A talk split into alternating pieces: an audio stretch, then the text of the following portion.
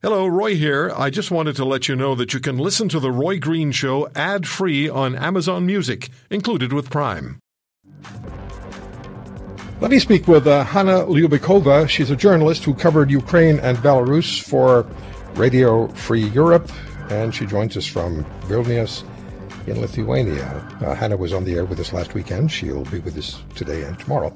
Hanna, thank you very much for Coming on the program, uh, the Ukrainian national anthem is, of course, the anthem that you're familiar with, having grown up in Ukraine. How are you feeling viscerally seeing what's going on? Uh, hello, good evening. Um, well, I would say that this is, um, well, firstly, um, on one hand, I feel a lot of pride and I feel a lot of um, admiration, I would say, towards Ukrainian. Um, at the same time, I see a lot of suffering, and, and I know that there are cities like Mariupol or Volnovakha or some other Ukrainian cities where uh, people were not able to evacuate at this stage because of uh, the Russian shelling and uh, Russians attacking those cities. And uh, despite ceasefire, these humanitarian corridors were not opened. And that's something that Ukrainians really hoped for because the situation there is really, uh, really terrible. Uh, the city is encircled people don't have access to food, they don't have heating, there is no electricity, and so on. So this is really terrible, and we are on the verge of a humanitarian catastrophe.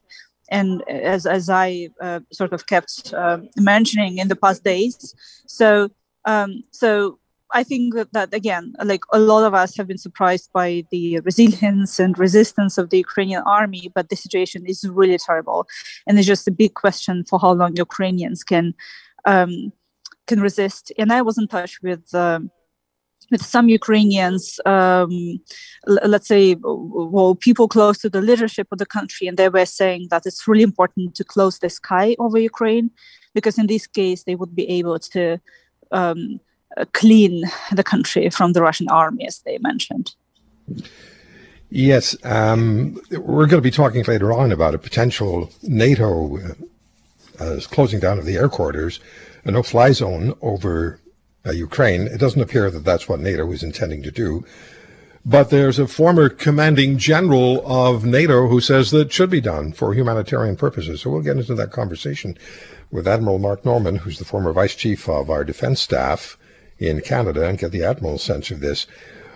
What's the feeling about Putin's ultimate ambition? Uh, is he intent on doing to Ukraine, what he did to Chechnya and in Syria, simply destroy everything in front of him? Is that the feeling? I wish I could say no, but uh, I think after this uh, more than a week, uh, it seems like that's indeed his goal.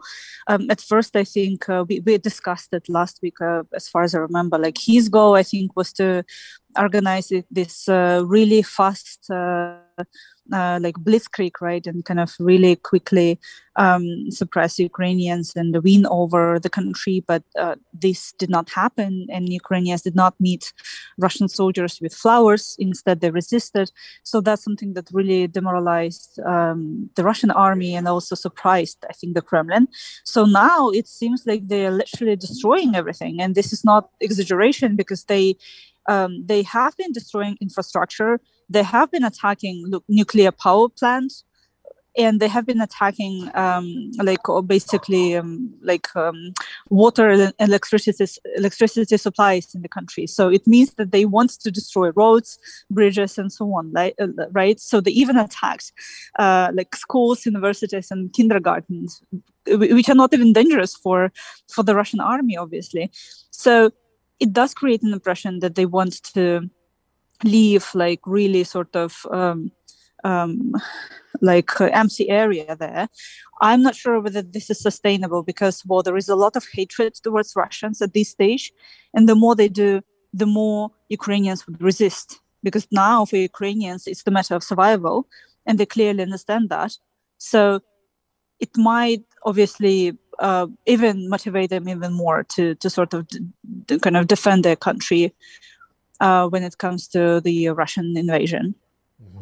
The Ukrainian military is still holding out in, in many areas of the country or in some significant areas of the country and uh, either holding the Russians back or regaining territory they might have lost to the Russians. So the military, the Ukrainian military is still doing well in their fight, even though they're overmatched as far as the, the number of personnel and the weaponry available to them is concerned. They're holding out well.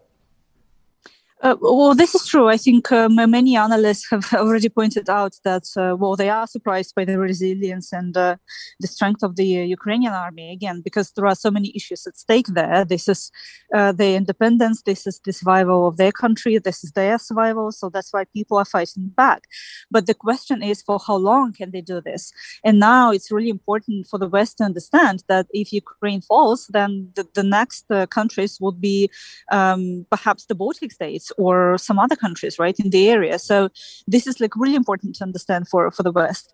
Uh, there are weak points um, uh, when it comes to Ukraine. The aviation. Um, because they are not able to resist Russian attacks there uh, that well, and that's why they're talking about uh, closing the sky and um, um, announcing a no, no no fly zone over Ukraine, because that's where they see themselves that uh, that's the weak point, and that's where the Russian army, uh, Russian forces, are winning.